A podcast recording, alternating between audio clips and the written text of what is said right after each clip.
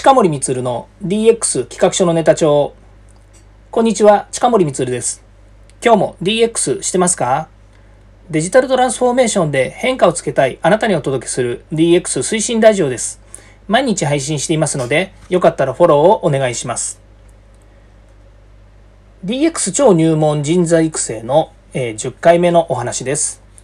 デジタル人材の育成で失敗する経営判断というテーマでお話をします。このデジタル人材の育成についてですね、3回にわたって必ず失敗する定義化、人選ミス、そして経営判断と今回このお話をするわけなんですけれども、この経営判断というところでですね、え必ず失敗すると言ったんですけれども、実は失敗するか失敗しないかはですね、やってみなければわからないっていう部分が非常に多いんですね。で、えデジタル人材の育成で失敗するかどうかというとですね、一番大きなものはやはり定義化、それから人選ミスというところに来るわけなんですけれども、ここでですね、会社の社長はどんなことを悩んでいるのかっていうことについてですね、改めて考えてみたいというふうに思います。実はですね、社長こんなことを悩んでるんですね。会社で DX をやろうと思ったんですけれども、えー、社内の人材でいい人がいると。で、その人、まあ、人選のですね、まあ、人選を決めてですね、その人間にやらせたところ、かなり成長して、えー、いろんなことができると。もちろんデジタルのこともわかるし、社長と一緒にですね、えー、経営者と一緒に、えー、会社の改善に取り組んできたので、えすごくできる人材になりましたと。で、実はその人間が会社を辞めてしまうんじゃないかと。いい人材に育てる。当然ですね。自分と一緒にやってきた人材がですね、本当に成長していい人材になったらですね、えー、嬉しいことなんですけれども、でもですね、辞めてしまうんじゃないかというふうにですね、悩むわけなんですね。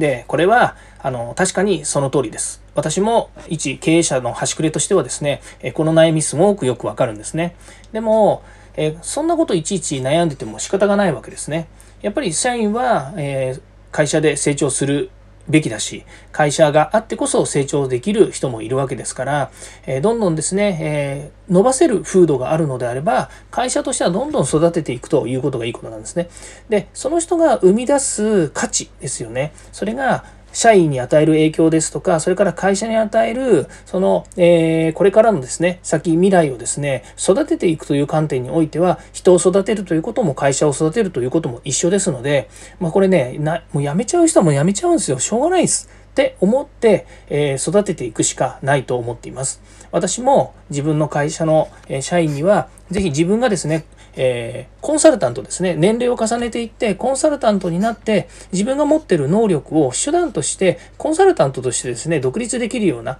まあ、そういう人材になってほしいと思って話をしています。まあ、実際ね、その、そうなれるかどうかは本人の力量だったりするとこもありますので、必ずしもね、私が全部できるわけじゃないんですけども、そういうふうに考えています。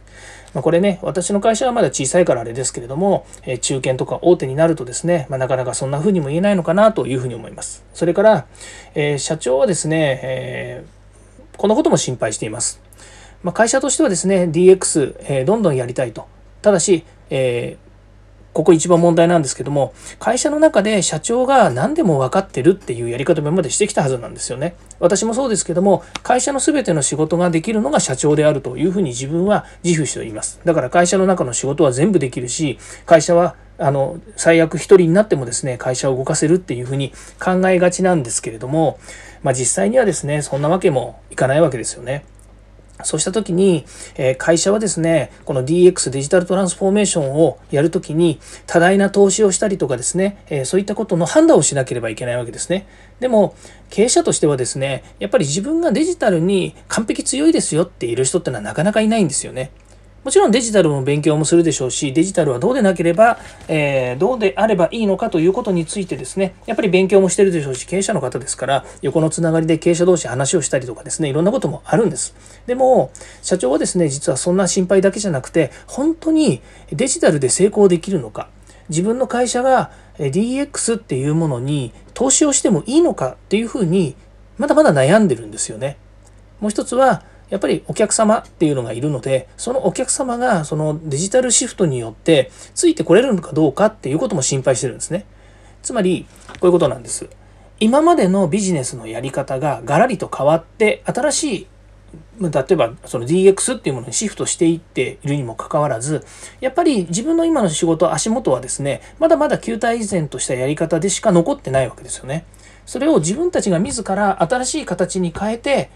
まあ、勝負するところはですね、他の会社ですね、ライバルと戦うとか、それから社会のいろんな新しく出てくる、えー、まあ、デジタルディスラプターと言われているようなですね、えー、本当にこれ、どんどんどんどんもう、先行っちゃう、どんどんどんどん改革していっちゃう人たちとの戦いになっていくはずなので、そこにですね、自分たちも自らこう投下していかなければいけないんですけども、やっぱりそこはですね、えー、経営者としては、本当にそれが大丈夫なんだろうかっていう心配してます。で、えー、このやっぱり要因はですね DX っていうものをやるべきかやらないべきか DX をどうやるべきかっていうようなことに終始してるということなんですね。これはですね DX は目的じゃなくて手段なんですよということを分かっていてもですね DX やることが目的になっちゃうっていうケースもあるわけですね。まあ極端なこと言うと今あるビジネスをデジタルに置き換えたらデジタルを活用して、え何か新しいことができたら、え会社は成長するんじゃないか当然ですよね私もそういうふうに思いますって思った時にじゃあまずデジタルを採用しようというふうに決めるのは確かに目的にではなく手段なんですけれどもそこでデジタル人材を育成するっていう時にデジタルを導入するためにまずデジタルの人材を育成しようというふうに考えてもダメなんですよね。これはデジタル人材育成も手段の一つです。ですから目的は何か会社のビジョンや将来10年、ね、5年10年もしかすると20年続く企業をするために何を目的として人材を育成するのかっていうですねそこにですね経営判断のミスがあるとですね、えー、この先止まってしまう可能性もありますし、まあ、会社としてもですね、えー、なかなか困ったことになるんじゃないのかなというふうに思います。いずれにしてもこの DX デジタルトランスフォーメーションはマネジメントの領域です。え経営判断、経営者がですね、または経